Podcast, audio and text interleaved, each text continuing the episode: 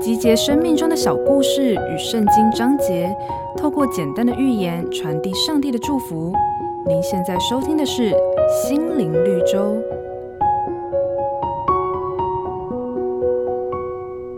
有一天，妈妈买了一包蛤蜊，我熟练地开始我的鉴定工作。因为一碗鲜美的蛤蜊汤，如果一不小心让臭掉的蛤蜊混在一起，整碗汤都糟蹋了。只是出乎意料的是，这一次居然所有的蛤蜊都是坏掉的。我捧着那一碗蛤蜊去告诉妈妈，母亲大人亲自动手检验，这才发现原来我手中的蛤蜊是坏的，难怪敲起来声音全都不对劲。我们常觉得自己很倒霉、很不幸，怎么都遇到不好的人。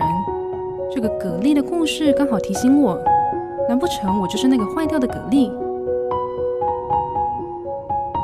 很多时候，我们会执着自己的观点去评论别人。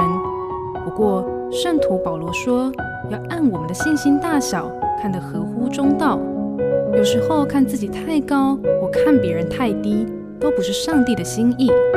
只有用正确的心态看待自己，看待别人，才能彼此搭配，让上帝创造的优点各自发挥到最好。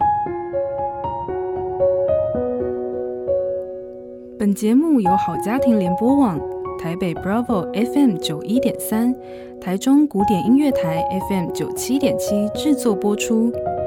瑞源银楼与您共享丰富心灵的全员之旅。